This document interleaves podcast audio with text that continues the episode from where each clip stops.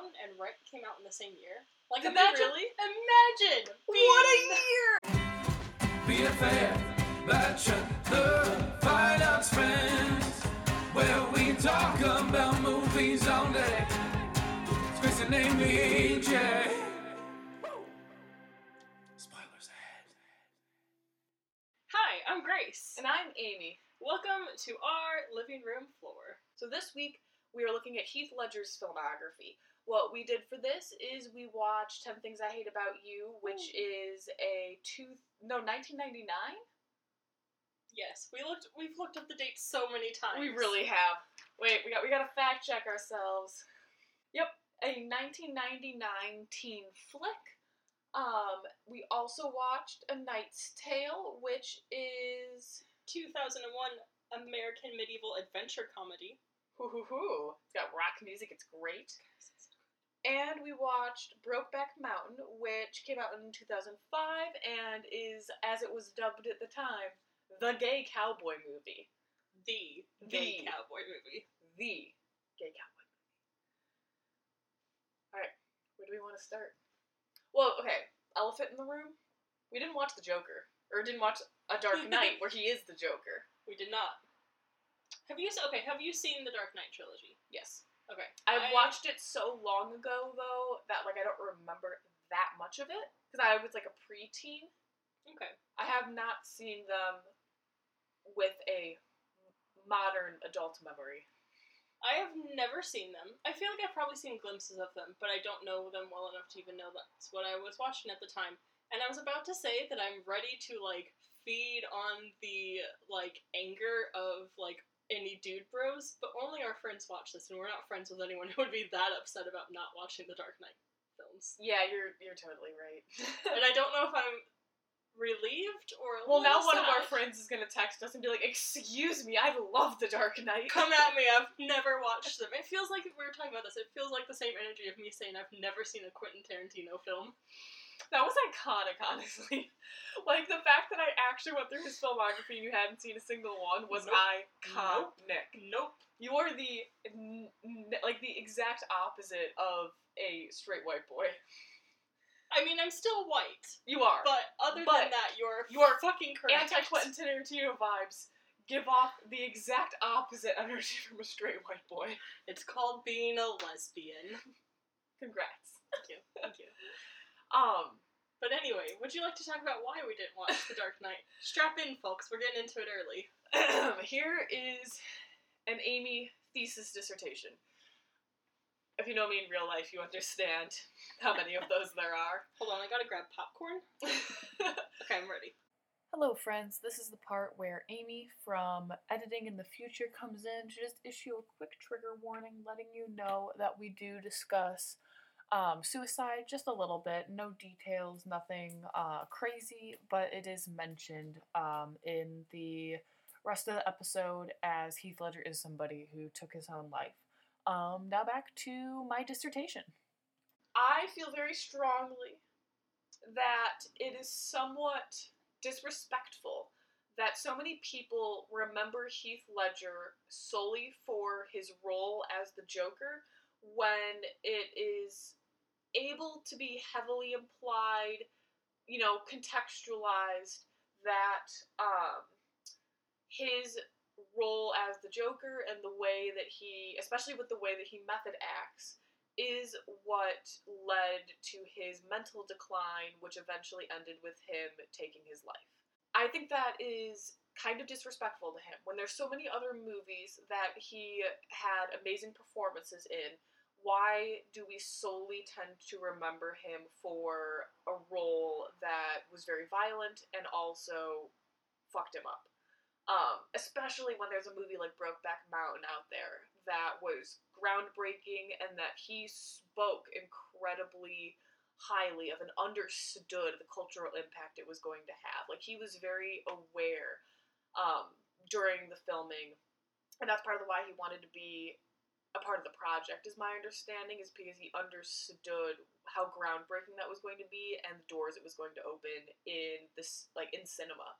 Um, so, in my opinion, we need to spend some time remembering Heath Ledger for things that aren't the Joker because there's a lot more to remember him for. And I think that's kind of the trap of like any superhero movie, any superhero franchise ever. Like that's always what you're gonna get caught in. And I think especially for the Batman films, that's just really kind of upset. Like how many Batmans have there been? How many Jokers have there been? And like you're gonna take someone who has a fucking incredible filmography and put like and like having never seen it, I understand that it was he's super talented. Obviously, he was good in the role, iconic, whatever. But like, I feel like, and you can do this with literally any superhero actor at any point in time. And like, you know, Chris Evans, really great Captain America, but like he's done Snowpiercer, he's done Knives Out, he's done tons of things that you have seen and have shown me, and they're fucking good. Before we go, um, he was just in a new show called Saving Jacob, Defending Jacob, Defending Jacob, where he's an attorney. He was in Puncture, an indie film that is a biopic about an attorney who was a heroin addict. Uh, or no, a cocaine addict? It was a drug. Um, he's been in a bunch of teen flicks, actually. He was um, the original Torch in the early 2000s Fantastic Four. Yeah. Like, how many things has Chris Evans done?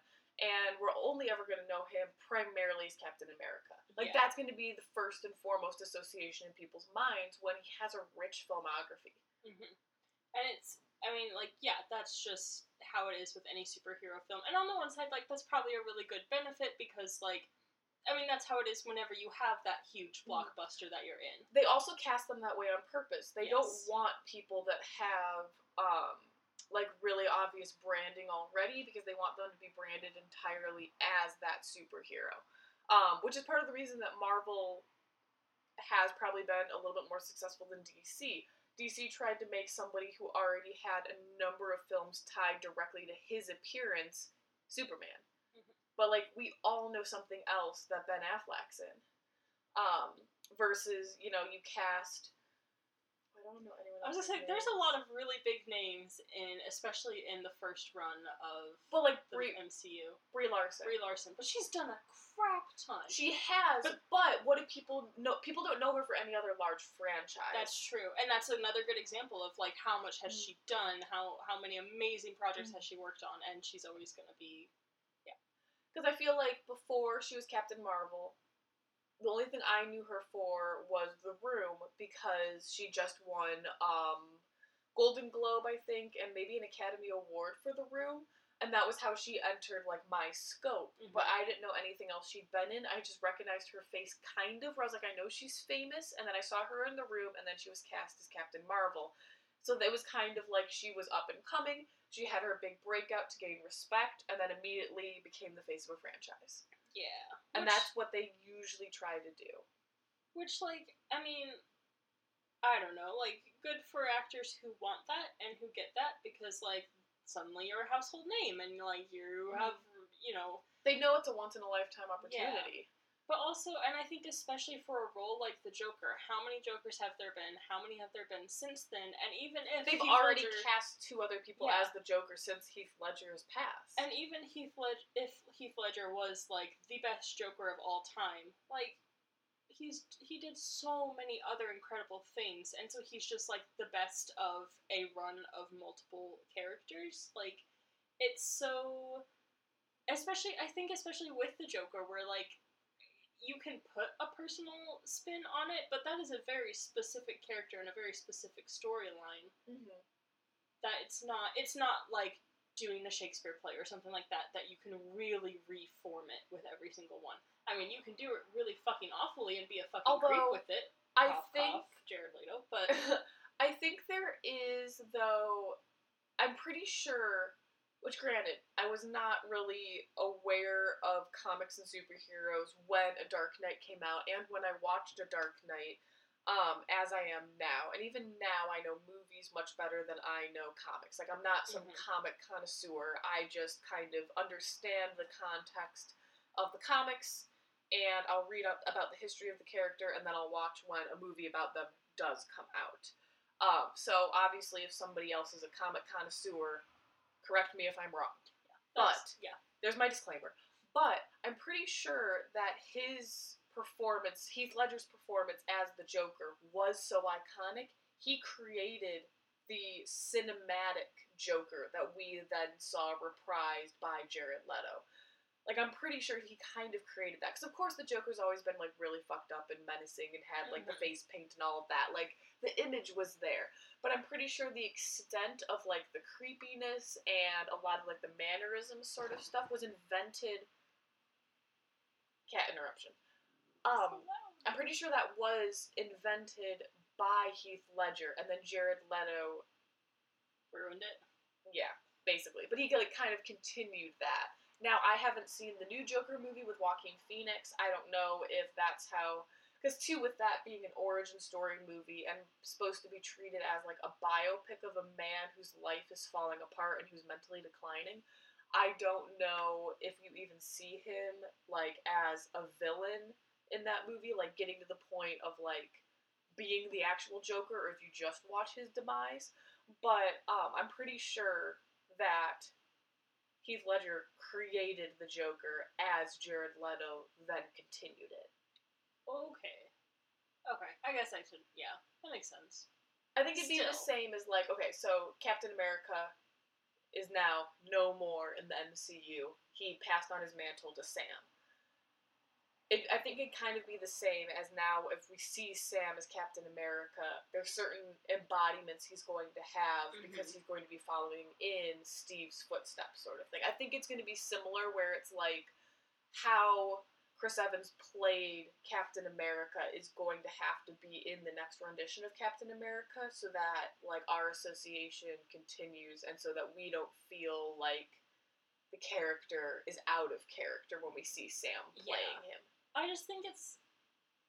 I think it's sad that even then, with how like like yeah, like even if he is the original, the best, the most iconic, whatever, he's always going to be his what the wider wider society views as his best role is always going to be put alongside so many other people's roles. Yes. Like when everyone hated how much Jared Le- Leto or Leto Leto, I believe. How much Jared like everyone who didn't like his take on the Joker and just him in general on set, uh, it was put next to His version of method acting that was fucking horrific. Yes, uh, it was put next to Heath Ledger, Yes. and it's like that.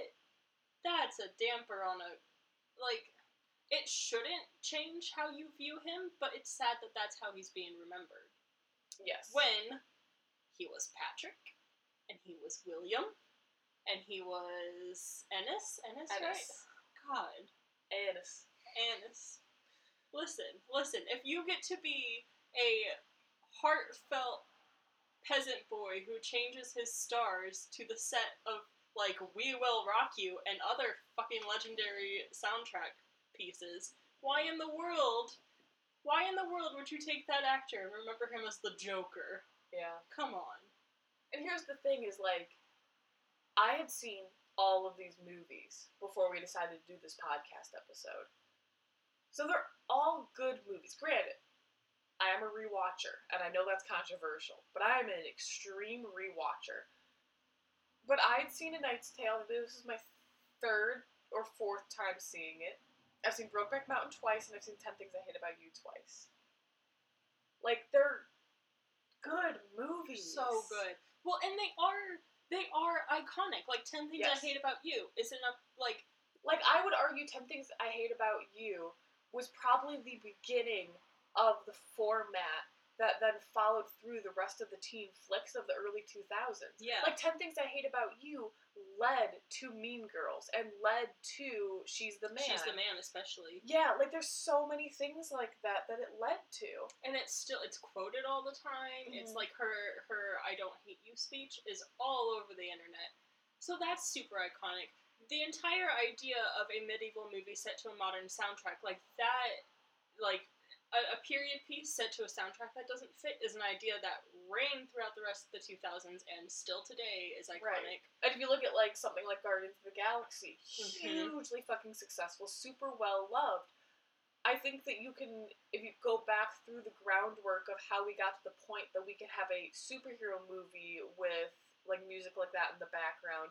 By not only that the original Iron Man movie did that in the MCU, but if you go back even further, things like A Knight's Tale laid the groundwork for that to be palatable by society. Or you could argue that um, how successful the Great Gatsby remakes soundtrack was Yeah. comes back to this, and like it's it, it's a thing. Like I I hold no one was ready for a Knight's Tale in two thousand and one, and it's it's very upsetting. I just had a thought about period pieces. Yes, go. Here's my thought. So, if you look. Okay, so you know how there's so many people where when they read Shakespeare early in high school, they had no understanding that it's supposed to be funny? Mhm.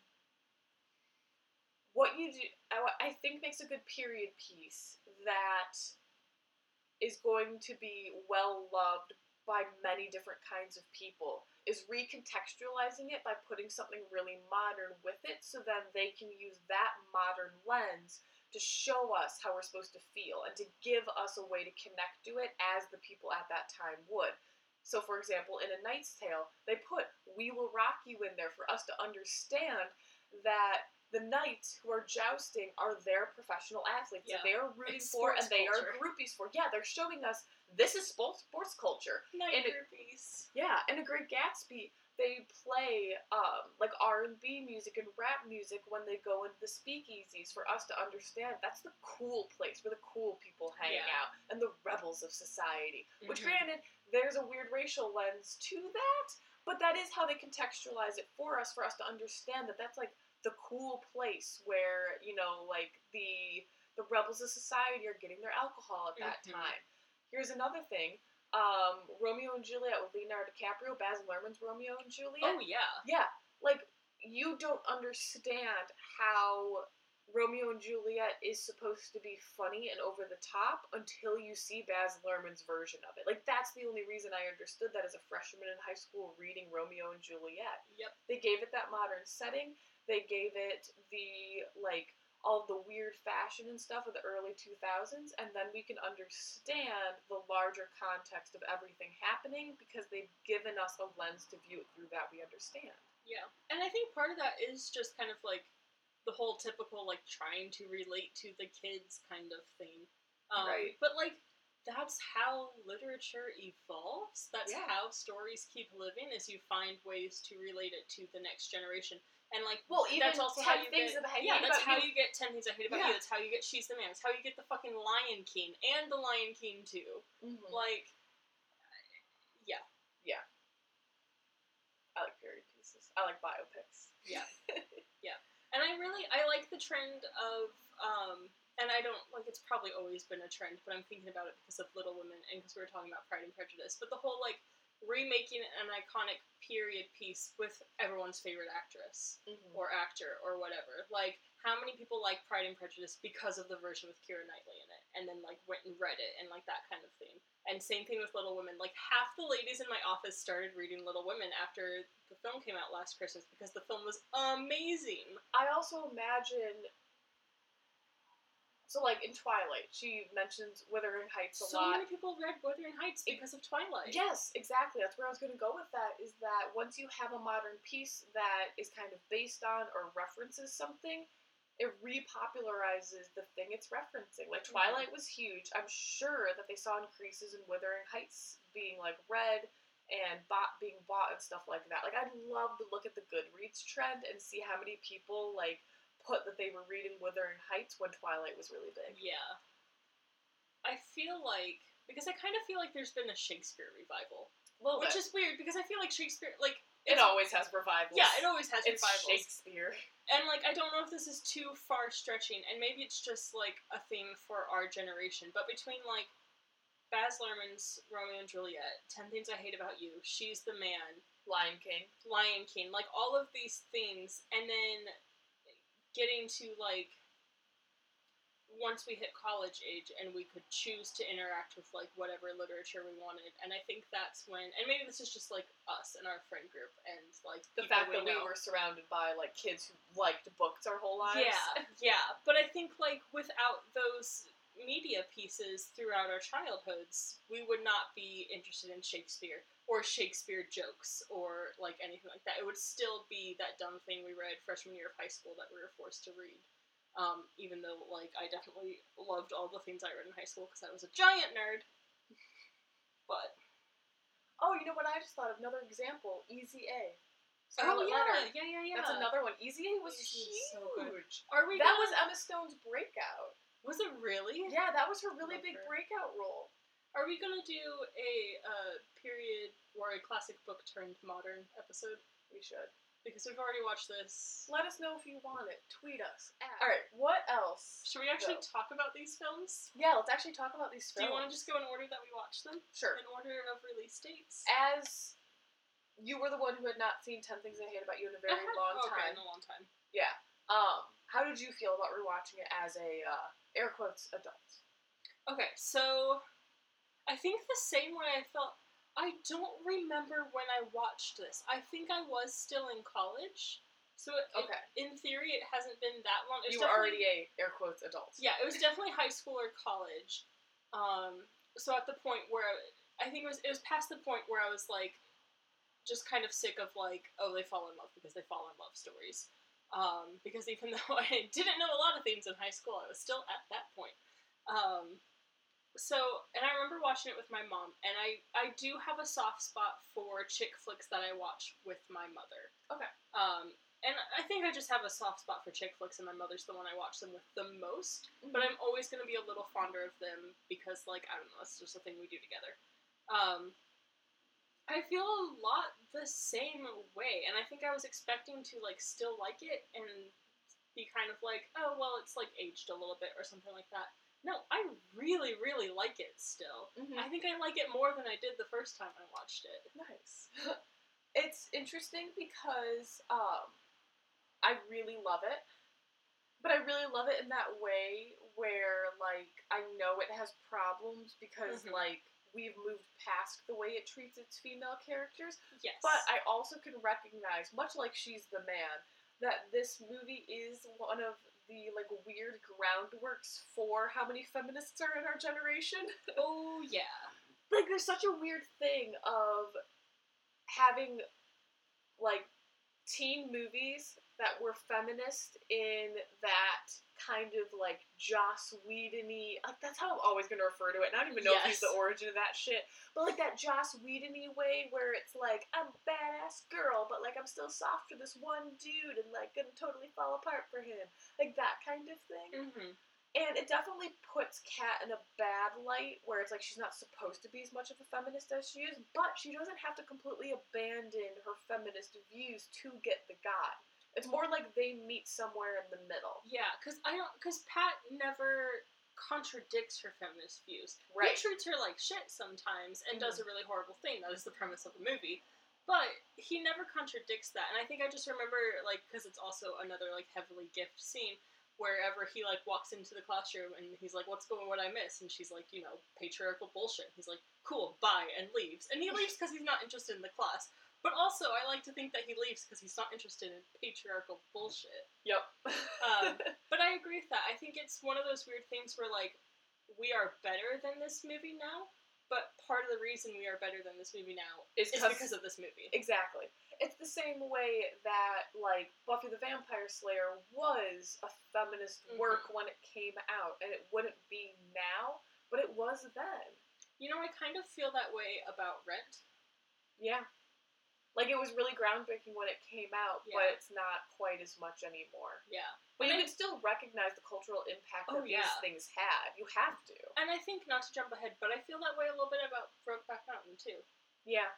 Well, I think it's that thing where it's like, okay, can we stop seeing gay people die? Can we Mhm. just have them on film as people who happen to be gay? Like, can we get to that point? Yeah. But you have to recognize that in the first place, for gay people to get on TV, it was going to have to be in a dramatic storytelling way. Well, and it's and it's the same thing because okay, I will bring up Love Simon any chance we get because we both love it. But it's the same thing with Love Simon and how many people like when it came out were like it's a middle class white boy like whatever, and I, I get that. I definitely get that. But the fact is, we have a middle middle class white boy who doesn't die. He gets a happy ending, and Mhm. that in itself is groundbreaking, and that is laying the groundwork so that at some point in the future, two people are going to be doing a podcast about how Love Simon's great and all, but we're better than that now, Right. and it's going to be so good. It's like baby steps. And sometimes we wish it was leaps and bounds, but of course it's going to be baby steps. Yeah. Yeah. Um, but so ten things I hate about you. Yes. Um, I want every piece of clothing Kat wears. God, so good. I want all of them. Every single one. Especially the blue camouflage tank top. Yeah. I think I just am in love with Julia Stiles now. That's fair. Um, Definitely would have had a crush on her if I was like older than three when this movie came out. so I remember um, in college at one point in my sorority, we were introducing ourselves by saying what character from popular media we are. And I said, I'm Kat from 10 Things I Hate About You. And I hadn't seen the movie in a while at that point, and I also hadn't thought that when I watched the movie, I just like retroactively been like, uh, who am I for this activity? Uh, I'm Kat from 10 Things I Hate About You. It was just like my funny way to like slyly be like, I'm a fucking feminist, guys. But rewatching it, I was like, oh my god, I'm Kat from 10 Things I Hate About You. I was like, holy shit, I was so Did- accurate when I said that. Did you bring that up, or did I turn to you and be like, "She's you"? I don't remember. I think I turned to you and was like, "Which? Okay, okay, okay." That actually brings me to the one point I wrote down about this. Which was Amy is the cat. No, it was. um And I hope this isn't like saying too much about you on the internet, but also like only our friends watch this. So the one thing I wrote, and I'm just gonna say it because it's like a broad topic, so I'm just gonna read what I wrote, and I put male versus female scary, the aggressive and dangerous type versus being unavailable and uncaring. And so I was thinking about how when we were introduced, and like their initial conversations, Kat and Pat's, oh, Kat and Pat, oh, that's cute. Kat and Patrick's initial conversations with each other are them both kind of realizing, and the film showing us that they're both like the scary people in school and the ones that you avoid at all costs. And for Patrick, it's because everyone thinks that he's like killed a man and like been to jail and done all this crazy shit, and he's aggressive and dangerous, and don't talk to him. And for Kat, it's literally just because she has her own views and doesn't do what people expect of her. And It's is- literally that she'll speak up, stand up for herself. yeah, and she doesn't And back stand down to up creepy for- guys. Yeah. And the fact that that is also all rooted in her not wanting to sleep with the popular dude, like I don't know, it just I, it was like chilling. For as much as we've moved past that, that core concept of like this is what makes a man scary. It's aggression and anger, and this is what a, makes a woman scary. It's that she doesn't want to sleep with me.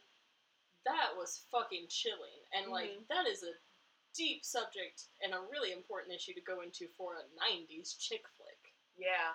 Which, like, it's such a subtle thing, though, too, where it's like you could totally not have that realization from this movie. Mhm. But when you think about it like that, you're like, oh, hot damn.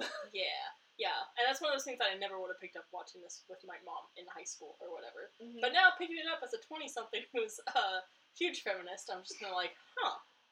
And then I find it interesting that like the way they reconcile that with each other is that you know you find out everything about Patrick was a lie, and you find out, and so he's not scary because it was all false, and then you find out everything about Kat comes from this form of trauma. yeah. So it's Me! Oh, Amy. I don't know. It's just such a such an interesting look at like how we view men and women. Mm-hmm. It feels like there's something like passive versus active about it. I guess both are kind of passive though. Where both of them like did a simple act and it got extremely misconstrued by the people around them. But Patrick's kind of like benefited him because people just stayed away from him. He could do what he wanted, just like smoke on the school grounds and shit. Um, or like fuck around during class and use the Bunsen burner to light his cigarettes. Yeah, what the fuck? Um, versus Kat did something and it created this like view of her that then led to her being taunted and bullied. Like we never see Patrick be bullied, even though they both have um, perceptions now that make them intimidating to people. They're both viewed as aggressive.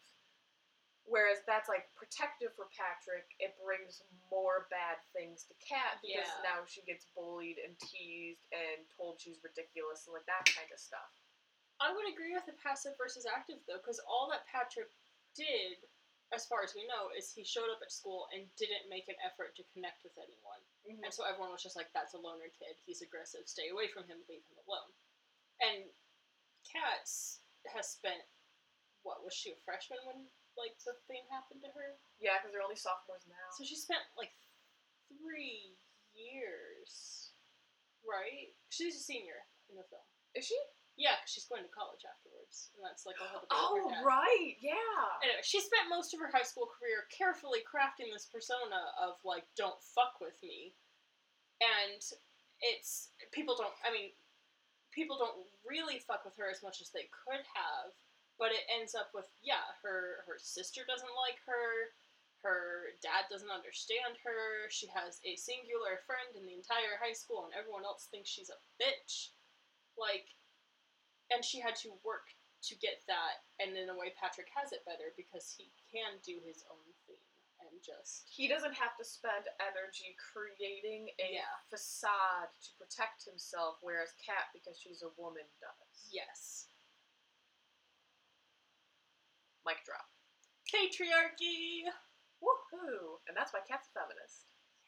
Knight's Tale, y'all. Let's talk about a Knight's Tale. Let's, talk, about, your realization during this movie. Okay, okay, okay. There's at one point. I had a lot of realizations about this movie. I was tweeting a lot during this movie because I was having a grand old time.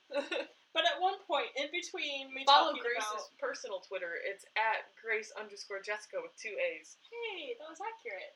Um, for hot takes about me being gay and also a Knight's Tale.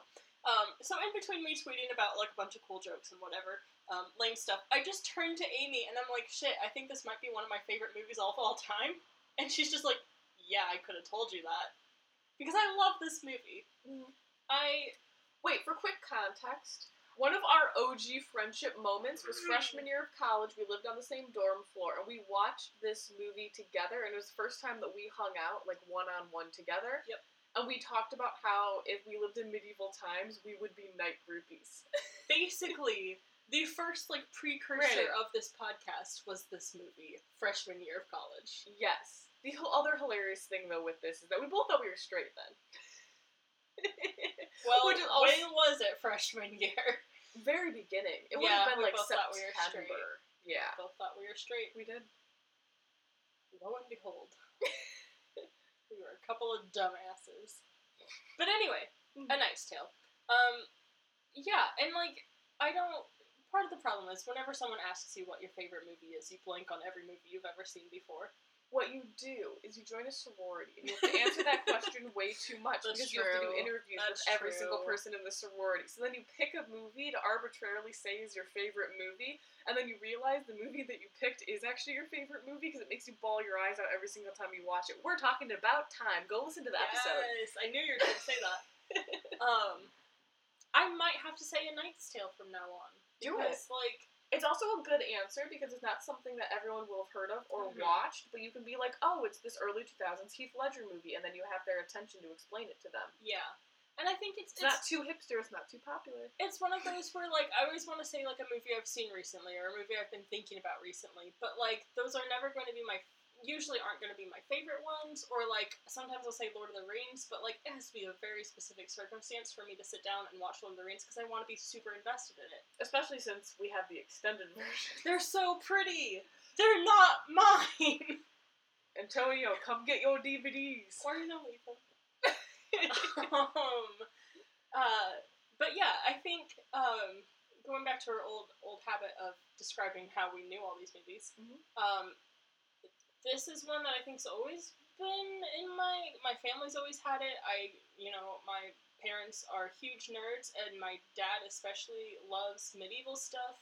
Um, the idea of having a medieval sports film that's like really heartfelt and sweet, set to an rock and roll sound 80s soundtrack, like freaking iconic in my family. And so it's just always been one of those like there's nostalgia to it. There's the fact that we watched it in college and that makes me like it more. Um, It's got lady blacksmiths. It's got jousting. It's got really sweet speeches in like pseudo medieval English. Jocelyn is serving fucking looks. God, she's so iconic.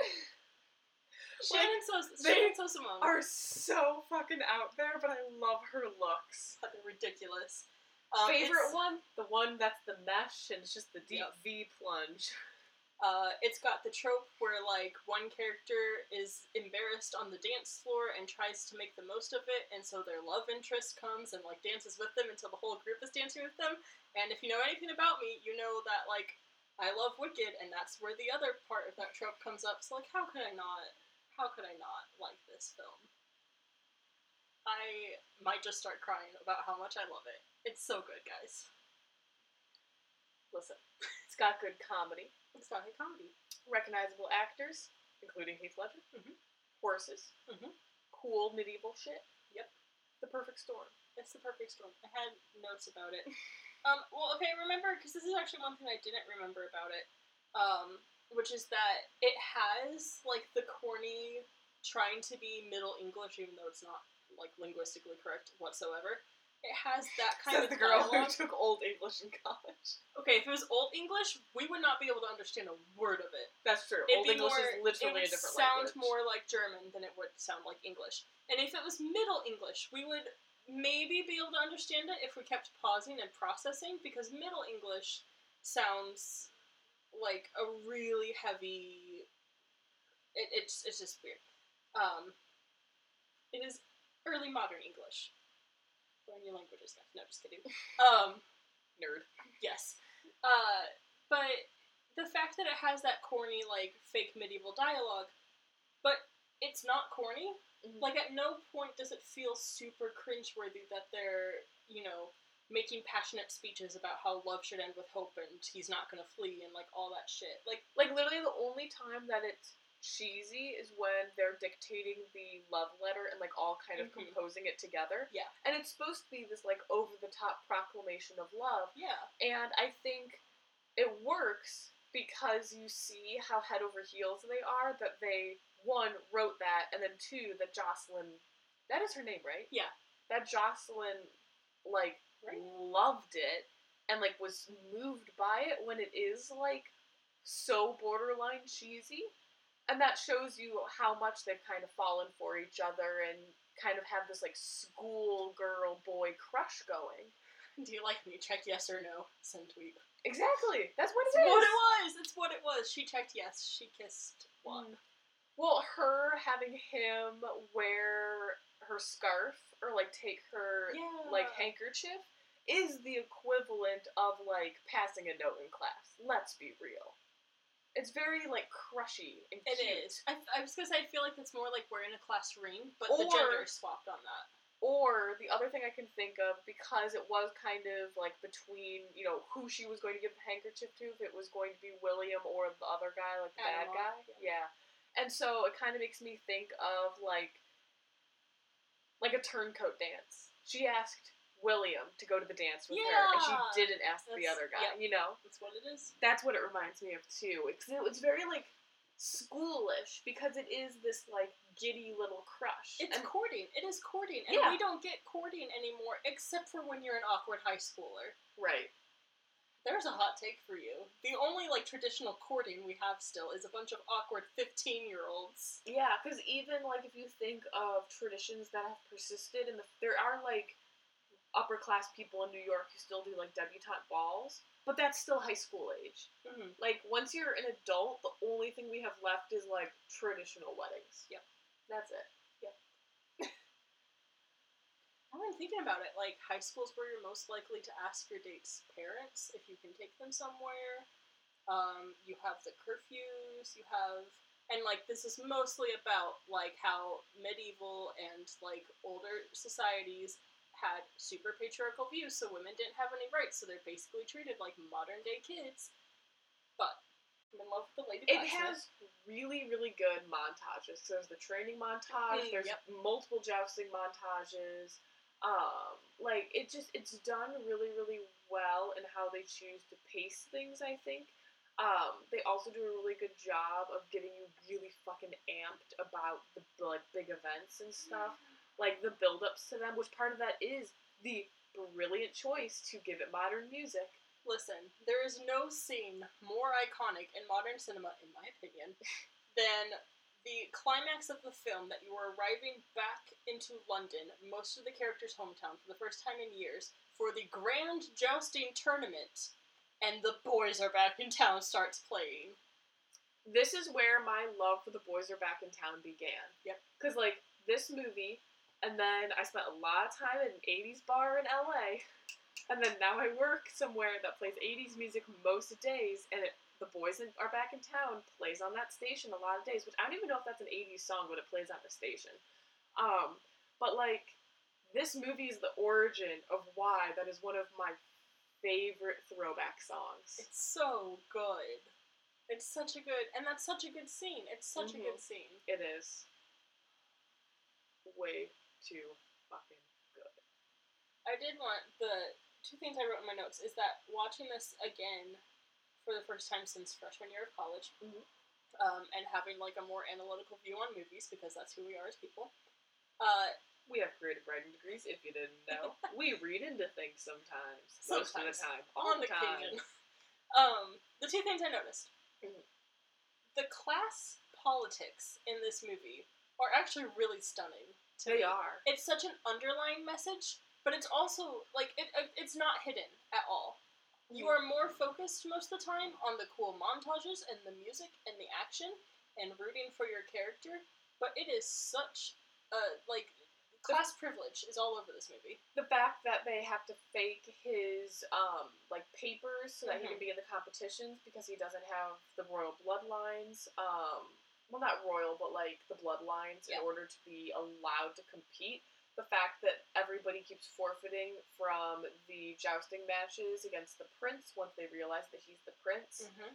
there's so many underlying elements of unfairness and i think part of the reason it works really well is because it's shown that the prince does not like that people are forfeiting from Yep. going up against him he's there because he wants to joust nobody wants to take the risk of hurting someone who's a royal so they are withdrawing but he wants to joust like that's why he's there he's like i like the sport i want to do it and he's trying to do it in secret like he's not telling people that he's the prince so it's like shown where it like hurts both ways. Yeah. Which of course, like he still has a shit ton of money and like a royal guard and everything and like whatever. So like doesn't actually hurt him. But they give us enough ways that we see it go both ways. It doesn't feel like a weird heavy-handed like privileged thing Yeah. that like some people would be like feel weird about and instead i think it's just like shown overall that the way the world is running in you know these medieval times isn't the best for yeah. a lot of people um, and so it doesn't come across as like a heavy-handed message and instead is just like oh yeah this is a kind of a classist world. Huh. Yeah, and I think it's I think it's interesting that they do have those multiple class relations, like mm-hmm. William and the Prince, and William and Adam Adhemar the Evil Knight, and even even stuff like William and Jocelyn, and how Jocelyn is just as oppressed by being not just she's oppressed in a different way by being a high class woman, and she's oppressed by Adhemar, and she because of that she doesn't care who William is and where he comes from, and stuff like uh, William's father being so like run down by like his life as a working man, but being treated so well by Jocelyn and by the prince and um, Adhemar's servants eventually going because his herald eventually cheers for William instead of him. Like there's so many different like and like the crowd loving William because he's a man of the people even before they know who he is, but then the crowd turning on like it's they do such a good job of exploring all these different avenues of how your class defines everything in your life. mm-hmm. For being a lighthearted sports movie, it's pretty good. Well, let's think about like how many extremely heavy messages have been delivered by sports movies. Like Yeah, think I- about like Remember the Titans. I do okay. I say sports movie jokingly. I do absolutely adore sports movies. yes. I really, really fucking love sports movies. Like I'm kind of like anti-sport at this point in my life, just Oh, yeah. because like there's so many issues with sports culture. However, I will never fail to recognize the way that playing sports and like the fan culture of sports brings people together in a way that is almost like inexplicable to me. It's such a archaic. I don't know if archaic. It's such a deeply rooted human experience. It's teamwork and cheering and overcoming the odds. Like all of these are Yeah. like base human stories. It makes me think of how like people inherently enjoy music because there's a beat. Mm-hmm. It's like there's some primal thing in people that just recognizes that. There's something about sports like that, where there's something like in our DNA that says teamwork and winning together in an arbitrary way is fucking great. It's our basic survival instincts. I guess Like, to like band together, create Yeah. a culture and community, and like persevere together. And you can also argue that sports films, especially like big ones like Remember the Titans and stuff like that, those are all addressing and and like Knight's Tale, all addressing bigger themes outside of the actual sport itself. So you're tying like sports becomes a lens through which to see so many like Yeah. issues. so you're you're going overcoming adversity and politics and you could say sports are a found family trope. Oh, and oh yeah. it, I love sports movies, guys. When I played sports, I always said that there was something really, really bonding about sweating and suffering together. Yes. Which I guess you could also then apply to how like people who fight in war together are Mhm. like bonded for life. Where it's like I feel like the girls that I won my national championship with, I haven't seen them in years. I haven't seen them since I've been a legal adult, I don't believe. But if I saw one of them in public, I'd be like, holy shit, Abby! You know? I'd be like so excited to see them. Because there's something about like persevering and winning together in that kind of way that's really bonding, and I don't know fully what it is. Yeah. And I think If I- anybody is a psychologist yeah, and wants to enlighten us, please do because I, I do I do think it's that that human instinct of like wanting to make a community and knowing that working together helps you overcome the odds and having each person fulfill a different role and what they're good at helps you overcome the odds like it is basically like a very small but still a microculture that you form with your teammates like i don't know it's fascinating to me and i feel like i want to do more reading on this now that we've randomly brought it up on our Heath ledger episode mm-hmm. we talk about Brokeback Mountain. well, let's get into it. This was Grace's first time seeing Brokeback Mountain. It was. It was. I don't really know how it's my first time seeing Brokeback Mountain, honestly. I didn't see it until I want to say like 2017, 2018. So I was like late to it as well. Because it was. Were we still in college when you saw it? Um, yes, I believe so. Or we were freshly graduated. I I was gonna say, I feel like it was not in our apartment senior year. But you bought this in Kirksville, didn't you? no, I bought it after graduation, but I watched it illegally online the first time I watched it, Oh, Okay. uh, which I believe was over winter break our senior year. Okay. I, I remember I was at home on break and I was watching it at like 2 a.m. in my bedroom in my bed. Which is why I cried a lot more the first time I watched it. yeah. That'll do it. I remember you talking about watching it. And I was like, oh yeah, that's a movie. Well, okay, so to not realize it had all of these people in it. so 2005. We are the young. Um I had no perception that this movie was coming out or anything. I had no fucking clue. I was way too young for that. Um I went to school in an extremely Catholic northwest suburb. So I never heard anybody ever really mention this movie. Like at some point I kind of became aware that there was like this movie called Brokeback Mountain that was gay. But then I didn't it didn't enter my sphere until I was really active on Tumblr in college and I started seeing text posts about it. Mhm. Um, that was really when I became aware of it. So I was super, super fucking late to the party when this is part of like the gay cinema canon, you know? Yeah. but I was like super fucking late to it. Um, so then I knew a lot about it from Tumblr text posts before I watched it, which granted I still didn't know like big plot details, but I remember one of the first things I knew about it where I was like, I really need to see this. Like what my like kind of like what kicked me into action to actually watch it was seeing a post, which I should this is what I meant to research before we started recording and forgot. But I'm pretty sure I saw a post that was about Jake Gyllenhaal like laughing on set and saying something about like oh gay cowboys. And um Heath Ledger like was super serious about it. And he was like no this is an important film. Like this is going to have an impact. This means a lot to people. And gave him like a speech about it and I'm pretty sure how this came up is that Jake Gyllenhaal did an interview after Heath Ledger's death and talked about him and like how he was as a person. Um, and he was talking about how like Heath Ledger had this understanding of the importance of Brokeback Mountain before they even started to see that effect occur. Um, like the movie wasn't released yet; they were still working on it, and he was already at the point where he understood like the gravity of the situation.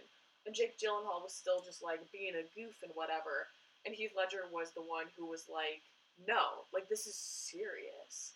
Um, and I don't remember exactly at what point it was. If like they were literally filming, or if it was like in like the PR part, like afterwards. Like I don't know. But I just remember that Jake Gyllenhaal spoke about how Heath Ledger got it long before he did, Mhm. and like Heath Ledger was the reason that Jake Gyllenhaal got it. I just He was a, such a good person. Also just as a side note because it literally just hit me somehow. Brokeback Mountain and Rent came out in the same year. Like Did imagine, really? imagine being, What a year! being a gay young adult in Oh. 2005 and just living your best life. You know- I mean, not living your best life because it's still 2005. I was gonna say gay men might not have yet been able to marry one another, but they they could in Massachusetts. They could in Massachusetts. day? Yeah, it was Massachusetts. They could in Massachusetts. Gay men could only get married in ones to date, but they were having a hell of a year of going to movie theaters. God, yeah. What kind of Really, Which I can't believe, like, that's not. Co- I feel like that should just be a common knowledge thing. I feel like everyone should know that. Oh my god! But yeah, the Rent movie came out the same year as this. Um, but yeah, yeah, and it feels absurd knowing. 2005 was not that long ago. Like I remember stuff that happened in 2005. Like, yeah, and we're young. we Like- youngins. We're youngins. Um, Let's see. In 2005, I was 10. like it is relatively speaking it is so recent that this came out like i remember like when we were probably first talking about doing this episode a few months ago i was like wait that came out in the 2000s because like it feels like for being one of the first major steps in lgbt cinema like that's not that long ago Yeah, it really isn't. You're so right. which is sad. Also, kind of like exciting in the fact that like look where we are from Brokeback Mountain, where they barely even say. Do they even say the word gay? Do they even say the word homosexual? They are star. I'm not sure. if they do. They are star-crossed lovers, one of whom dies, both of whom end up pretty miserable. Going from that to Love Simon in less than 15 years? But you also can look at that and say it took a fucking decade to It get something as decade to get- lighthearted as yeah. Love Simon. And that is true! Like That you can true. look at it both ways. You can look at it both ways, and I definitely am looking at it both ways because mm-hmm. it's so. But yeah, what's so like deeply upsetting to me about Brokeback Mountain, and deeply upsetting in that way where like I love a movie that moves me, um, is that it's so heavily insinuated that because Jack grew up with parents who it seems like they probably never spoke about it, but they knew their son was gay mm-hmm. and they decided that I think it was one of those things where like they just weren't going to talk about it and kind of pretend they didn't know, even though everybody like all like those three parties, mom, dad, Jack, they all knew they knew. Right. Like that seems to be the consensus. And so because Jack grew up in a home where things weren't good by today's standards, but they were damn good for that for what, Idaho? Where are they? Uh, Wyoming. No, Wyoming. Montana. Montana. Why? Sorry, I'm stuck on The Last of Us Part Two, which starts in Wyoming. Montana is where they are. I- Okay. is I think. So for the fact that they're in Montana in the seventies, that's well, and like 50s when Jack would have been growing up. right. That's absolutely stellar.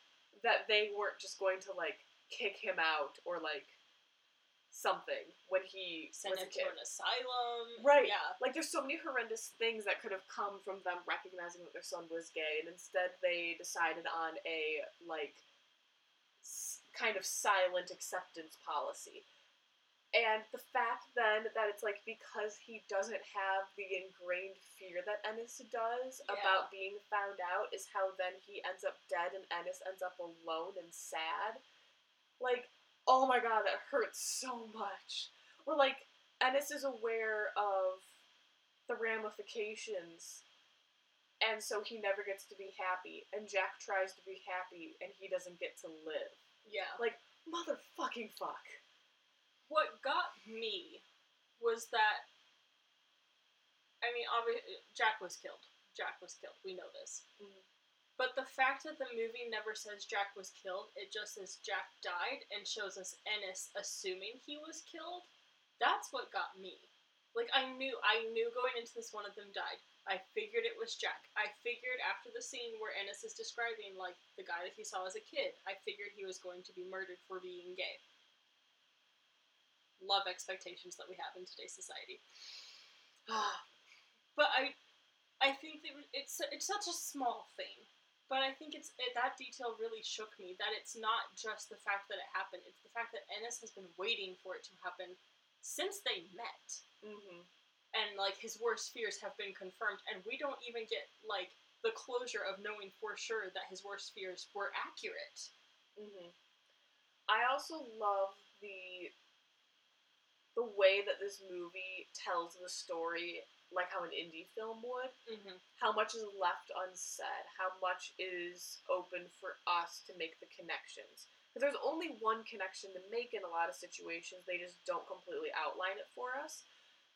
I love the absolute fucking gut punch that that phone call is. Where you're watching Anne Hathaway clinically explain yeah like the fake story they made up so she doesn't have to tell people that her husband was gay. And then when they cut to the hate crime, it's such a gut punch. Cause like you're still reeling over the fact that the fucking like postcard had deceased on it, just like Ennis is. You're still reeling from Yep. that, and then for them to be like, they throw the details at you fast enough, you don't have time to breathe mm-hmm. like the pacing is really really good whereas it's settling into your mind that Anne Hathaway's being weirdly calm on the phone call and like talking really monotone like as that seeps in and like starts to sink into your mind they just cut to the hate crime Yep. yeah because i remember i was still processing deceased partly because like i've never had like seen a piece of mail that just says deceased on it mm-hmm. didn't know what general post was when we watched this uh, I mean I only learned what General Post was because I just kind of put some context together in this yeah film. yeah yeah um, it's not a thing anymore so I was still reeling from like deceased, and then like next thing I know, they're showing that, and I'm like, fuck, fuck, fuck, fuck, like, mm-hmm. fuck. and the fact that it's completely silent there's Mhm. no sound Okay, effects during that's that one scene of my favorite sound design things of all time. Is either making something like not having sound over something. That is my one of my favorite sound design techniques of all time. It's so poignant. It's so good. to reference a previous episode, it reminds me of um, in Avatar, Azula and Zuko's Agni Kai, Yeah. where they play the orchestra music and they mute all not mute, but they like um, take down the volume of all of the bending during the fight, so that you're focused on the sad music much more than anything else. It's like in this scene, taking out the sound effects, like keeps you from being like disgusted by the violence because you can't hear any of the noises, and that's what Right. really gets the people. Like I remember when I saw Daredevil, when I watched the first season of Daredevil, there were certain scenes I had to mute because there was too many like violent noises. Um, so it's like they took away that element that makes people feel squeamish. So you're not going to look away, and you're going to witness what happened to Jack. And I think it's it's weirdly one of the best ways to put you in the mindset of whatever character you're watching because like The silence of Ennis, like Yeah. of his mind just being blank over like holy shit he's dead, holy shit he's dead, holy shit he's dead. Yeah, and like, that's what It happens. Like communicates it. it's it's t- it's the auditory version of tunnel vision. Yes. Like your blood is rushing in your ears, you can't hear anything. I'm gonna imagine if the only noise during that was like blood in the ears, like that well, because that's noise. what I think of when like the Agni Kai, because you have the sad music um, in Avatar, you have the sad music, but then you also have the rushing of the fire. So like you can't hear them moving or like all of the normal sound effects that go with bending scenes. You can just hear like the rush of flames. And like like stuff like they do this in the Hunger Games, but so many action movies do that where like an explosion happens and you just hear the ringing in your ears. Like this Have is my seen- favorite part of sound design, guys. Have you seen that list on IMDb where it's like movies where a bomb goes off and then there's a screeching noise to tell us that the protagonist can briefly not hear? I have. There's an entire IMDb. that list. list is valid. It is, but that's all I can think of now. But yeah, and I think I think the absence of sound can also do that in a, a trauma that is purely emotional Mm-hmm. Yes, it's so good. trauma.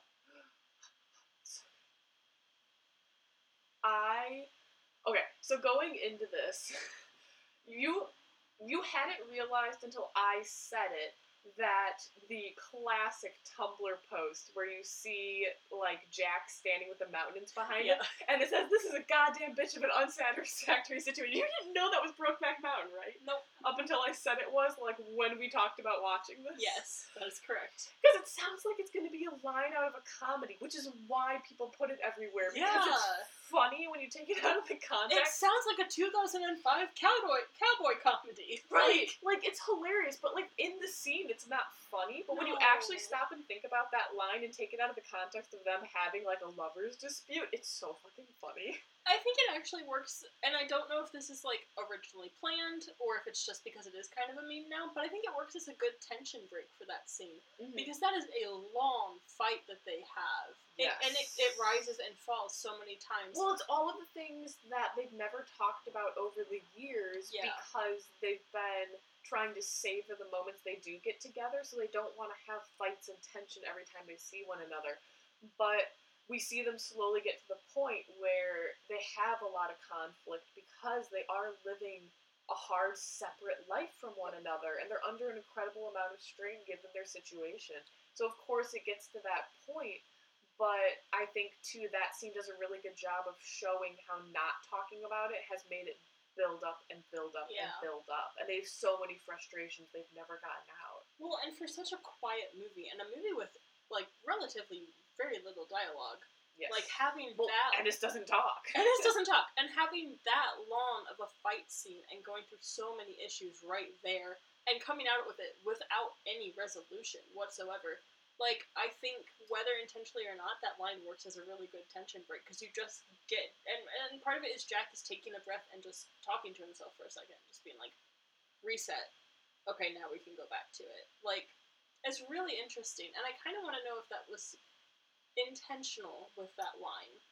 I mean, Because I it does think feel slightly out of place, but I generally don't know if that's just the context we have it for it now. my guess would be that they understood in crafting the dialogue for that scene that they had to give something to be a mental break for us to process everything they're arguing about, but they couldn't let there just be silence. They had to continue Mhm. fighting. So they had to put in certain lines that were somewhat of throwaways, not as in like they don't matter, but that in they don't add more conflict Right. to the fight. There has to be sentences within the fight that you can not pay attention to if you're still paying attention to the previous sentence and processing it. Um, kind of like the same thing as like you know how with The Last of Us they said they had to put in the credits where they did because people Yep. were still reeling from the death. Like you have to give people processing time. Can you tell that we're recording this uh, a couple weeks before the Last of Us Part Two comes out?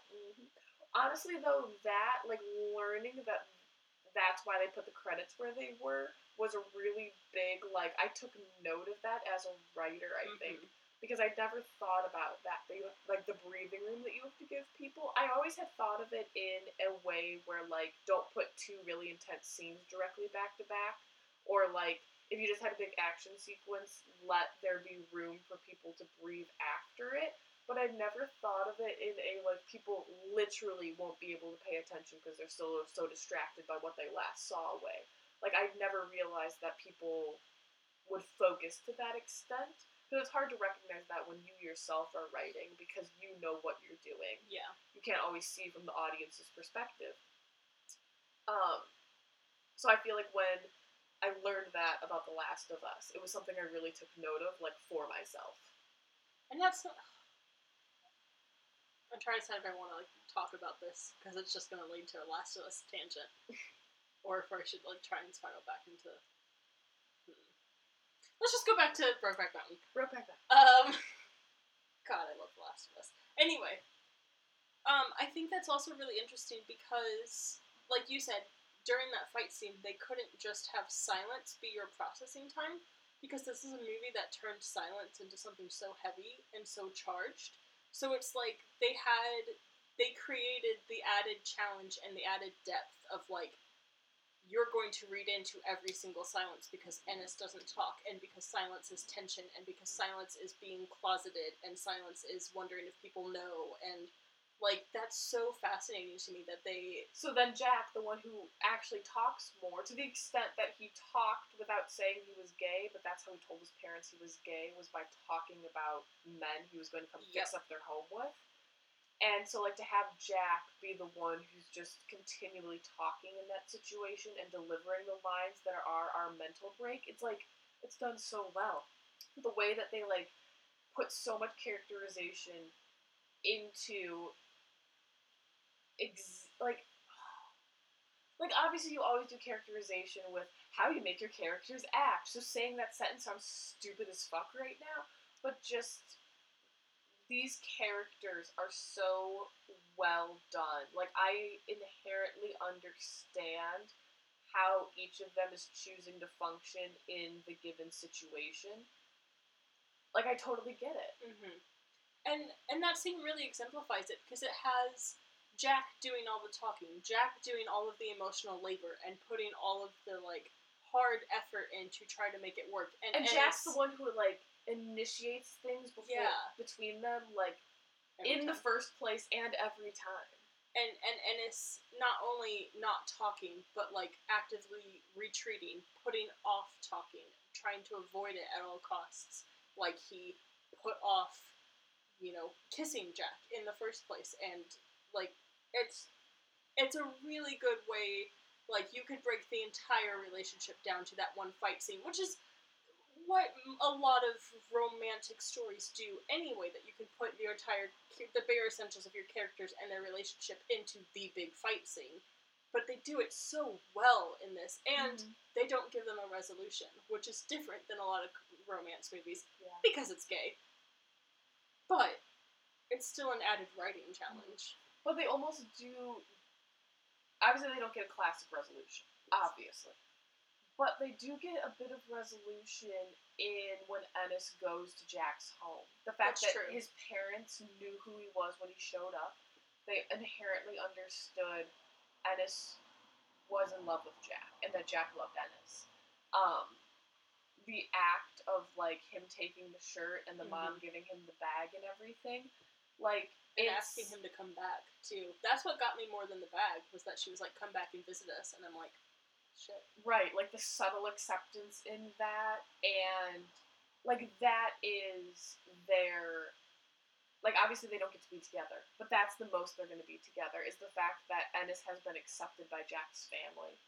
Um, and, oh, it's just so good. So funny. I think also uh, the fact that Ennis goes and lives by himself is a resolution in his part. Like he's done He trying to up- make his marriage work and gave up trying to make just dating work and has just accepted. And it's not a happy resolution, but it It is his shouldn't form be of the closure. case. Yeah, It's like he removed himself from trying to fit into society in the way that was expected of him. yeah, And that in and of itself is a huge art for Ennis as somebody who was like basically like scare tactic into like assimilating into heterosexuality. He was literally scared straight. Yes, he was scared straight, and he finally let go of the fear. Which part of that was he didn't actively have a gay lover anymore, um, which makes it a little easier to hide when you're not actively Ew, being romantic with someone. But um, it is him finally saying, "No, I will not be what society wants me to be. I get to be myself." Yeah. And I think combining that with the fact that his daughter's still visiting him and he finally decides to put his family first of his own choice by going to her wedding instead of working that mm-hmm. day. Like, Well, and I think that's symbolic of him realizing that he has to make choices that make him happy while he can. He missed out on getting to be with Jack. We understand he regrets that, especially after he goes to see Jack's parents and understands that they possibly could have had a life, like taking care of the parents' farm. mhm. That like that could have been a possibility for them, but he assumed he couldn't because he never imagined. I think that there were parents like Jack's. right. And so I think then us seeing that he's going to set aside work for his daughter's wedding is showing us that he's finally making choices for himself and not doing, you know, what's expected of him Yeah. or what's demanded of him by society, such as work under capitalism. Ew, ew. And, And we just turned the gay movie into a capitalistic rant too. God. I Fuck society. and also also the fact that immediately after doing that he goes to Jack's shirt and is talking to Jack basically. So like knowing that not only is he making those decisions, he's making them with Jack in mind, both regretting that he didn't make them with Jack and also like taking that influence to improve his life, like taking the lessons you've learned from someone you've lost. That is also a wicked reference. Uh, but yeah. Quickly going back to our discussion about like how good they are at like Ennis being silent and Jack being talkative. Um, the scene where Ennis is sitting up on the hill because they're leaving Brokeback Mountain that day and taking the sheep back down, and Jack goes and lassos him. Like that's gift all over Tumblr because it's like cute and shit. But also, I just realized he literally lassos Ennis and like pulls him in. Because it's Oh, like no. Ennis isn't gonna reach out on his own. Jack's the one who initiates everything, and like it's like he has to reach out for Ennis. Ennis isn't going to like come in on his own to anything because he's so reserved. And I'm like the symbology. The creative writing major in me loves it so much. So good. I want to write a paper about the symbolism in this movie right now. And this is why I miss the academic environment so much. You could just write a paper. I and could. Published. I mean, I made that blog like, oh my god, my sophomore year of college, I think, that was me writing mini essays about movies when I couldn't write about them for class. And I only put like three things on there ever, but like, hey, I could go back to it and start you writing can go back to it. I think that would soar right now. I just, I love symbolism so fucking so much. Listen. So. All of you people sitting there being like, the curtains aren't blue in The Great Gatsby for a reason. The author just wanted them to be blue. I am telling you right now, the author didn't just want them to be blue. They picked the color for a reason. Okay, you say that. Sometimes the curtains are just blue. However, the green light thing, fucking fascinating. Find Mhm. the symbols that are really, really cool and obsess over those. And you know, if the curtains are just blue, that that's fine. Sometimes the curtains are just blue, but sometimes the character's favorite color is blue, and the author did decide that for a reason. And that's why the drapes are blue. Symbolism. Because also, I don't know if you've experienced this with writing, but sometimes you don't even realize that you just made some symbolism, and then you go back and you like proofread or something, and you're like, wait, shit, Yeah, I put symbolism in. I do that. Or like foreshadowing or something, and I look back and I'm like, Just "Oh." because we know where we're going with the writing, like we know what the end game is. Of, so while we're writing, we will accidentally put more into it than we're even consciously doing, and that doesn't mean it's not there, just Mhm. because we didn't consciously do it at the time. Because like you know your characters, so maybe you didn't consciously orchestrate the scene a specific way, but when you go back, you're like, well, I knew my character well enough that I automatically and naturally wrote them that way without having to consciously plan out to write it that way. Yep. Yeah. Yeah, because if you know your characters and you know the story you want to tell well enough, it's just gonna come out. Because even even this, you know, I'm surprised I haven't brought it up sooner. This is a thing in Critical Role, which, by the nature of D and D, has to be improv, not written, and they don't like every player knows their own character, but they don't know the other characters. They don't know the story and how it's gonna end up. But you look back and there's so many like parallels and foreshadowing and symbolism, and some of it is just like dumb chance. But I do genuinely think that some of it is just, you know, they're so invested in their characters that, like, whether subconsciously or not, they can pick up on things that might happen, possibilities that they might pursue, and possibilities that their friends around the table might pursue. And it just, I, I almost like those better. That it's Mhm. kind of like. It, The it- it's so naturally natural, occurring, yeah, yeah. It's so authentic that, like, you won't even consciously force it in there. It just comes out with the story. Mm-hmm. Fucking lassos, man. Lassos. I love that scene the more I think. So playful. And they don't get a lot of playful scenes. They are very, very aggressive people. They have two playful scenes that I can think of because there's the lasso scene and then there's when the guy who hired them sees them through Yep. the binoculars tussling. That's it. And part of that's like really, like, of course those are their only playful scenes. Those are the only times they're up on the mountain together in their like honeymoon phase. And also completely free of Yeah. society, Yeah. you know? Um, another thing is like, because I remember like in the middle of watching this after their third like, I wasn't sure if they were gonna hit each other or start making out. I was just kind of like, admittedly, a lot of this is because lesbian cowboys. However, how different would this movie be if it was two women instead of two men? Like, there is such a streak of aggression and toxic masculinity in this. Right. The fact that they do like draw blood from one another Yeah. when um who, I think Jack punches Ennis first and then Ennis hits him back. Yeah. And that's how he gets the blood on the shirt that Jack keeps. Um They are so aggressive. Like they don't even kiss before they start fucking. yeah. They just yeah. they're so aggressive with each other, and and Ennis Ennis is just like the pinnacle of toxic masculinity because of how he was raised and who he is, and that shows up not just to Jack but in many people throughout his life. Um, but it's such an interesting take because it's not a take that we see in gay media very much anymore. Okay, so look at the other period piece about gay people that is women. Carol. It's so much like softer Yeah. and all of that. Like they have a secret romance going. They can't let society know like all of these things. But and part of that too is like a classist element. Yes. Because in Carol they're like in society and this is like they're out on a mountain. And I will say that Carol, it's been forever since I saw the movie, and I did not finish the book. Um, there's a scene where they definitely pull a gun on someone, um, and I think Carol herself is very hardened, but she is, but Carol is always super soft with Therese. I really hope that's right now. Um, but yeah, yeah, for being because that's around the same, some fifties.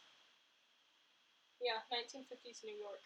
And that's another thing, it's urban versus rural. Which, of course, you know, the West is more conservative than like the East Coast is Yeah. going to be. West is more conservative, West is more untamed, quote unquote, then- masculine, quote unquote. And then at some point, California was like, That's really interesting setting those side by side. yeah, I think part of it is, you know, cowboys, wilderness, Mhm. you know, those sorts of things, being out west. But I don't think that it's completely ridiculous to read a gender aspect into it. Oh, yeah. Oh yeah. Which part of me really likes that because like they're not soft people. They are farmers and ranchers and cowboys and you know bull riders and like they are the classic hardened western man. Mhm. And they're gay. Like it's a extremely masculine setting to put them in, which I only can imagine is a purposeful choice. And this was yeah. based on a short story, which I do want to. Um, but I'd love to do some research about the author and if they did interviews talking about their artistic choices. Heath Ledger, man, He seems like a stellar guy. so many iconic roles. Literal angel hair is coming from the lesbian of the group. Imagine like what else his filmography would have ended up with. Yeah. I only can imagine that he would have gone on to like be a little bit of like a Leonardo DiCaprio, where like he just kept being in like movies that I were expected to win awards again and again Mhm. and again. Like I feel like that's how, how he would have become, where like you see that he's going to be in a movie and you're like, ah, Oscar contender.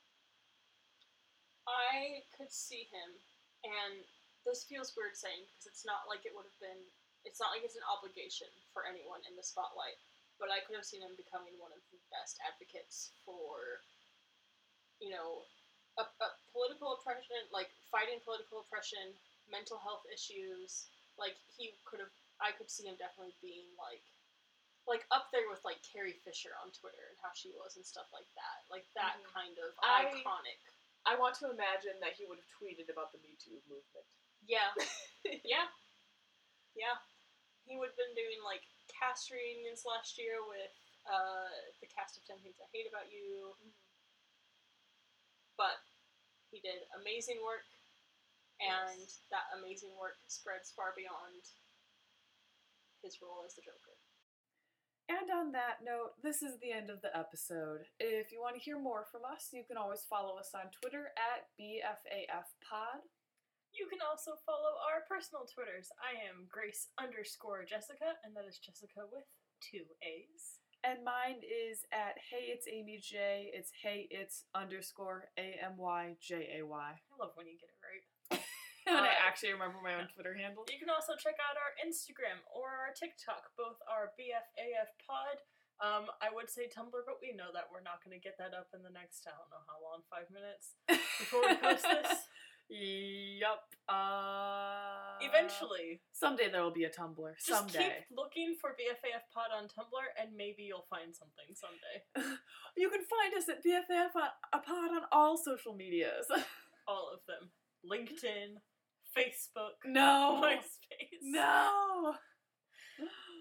oh, Live Journal. And on that note, Good night, y'all. good night, y'all. Have a yes, good evening. Go vote. Go vote.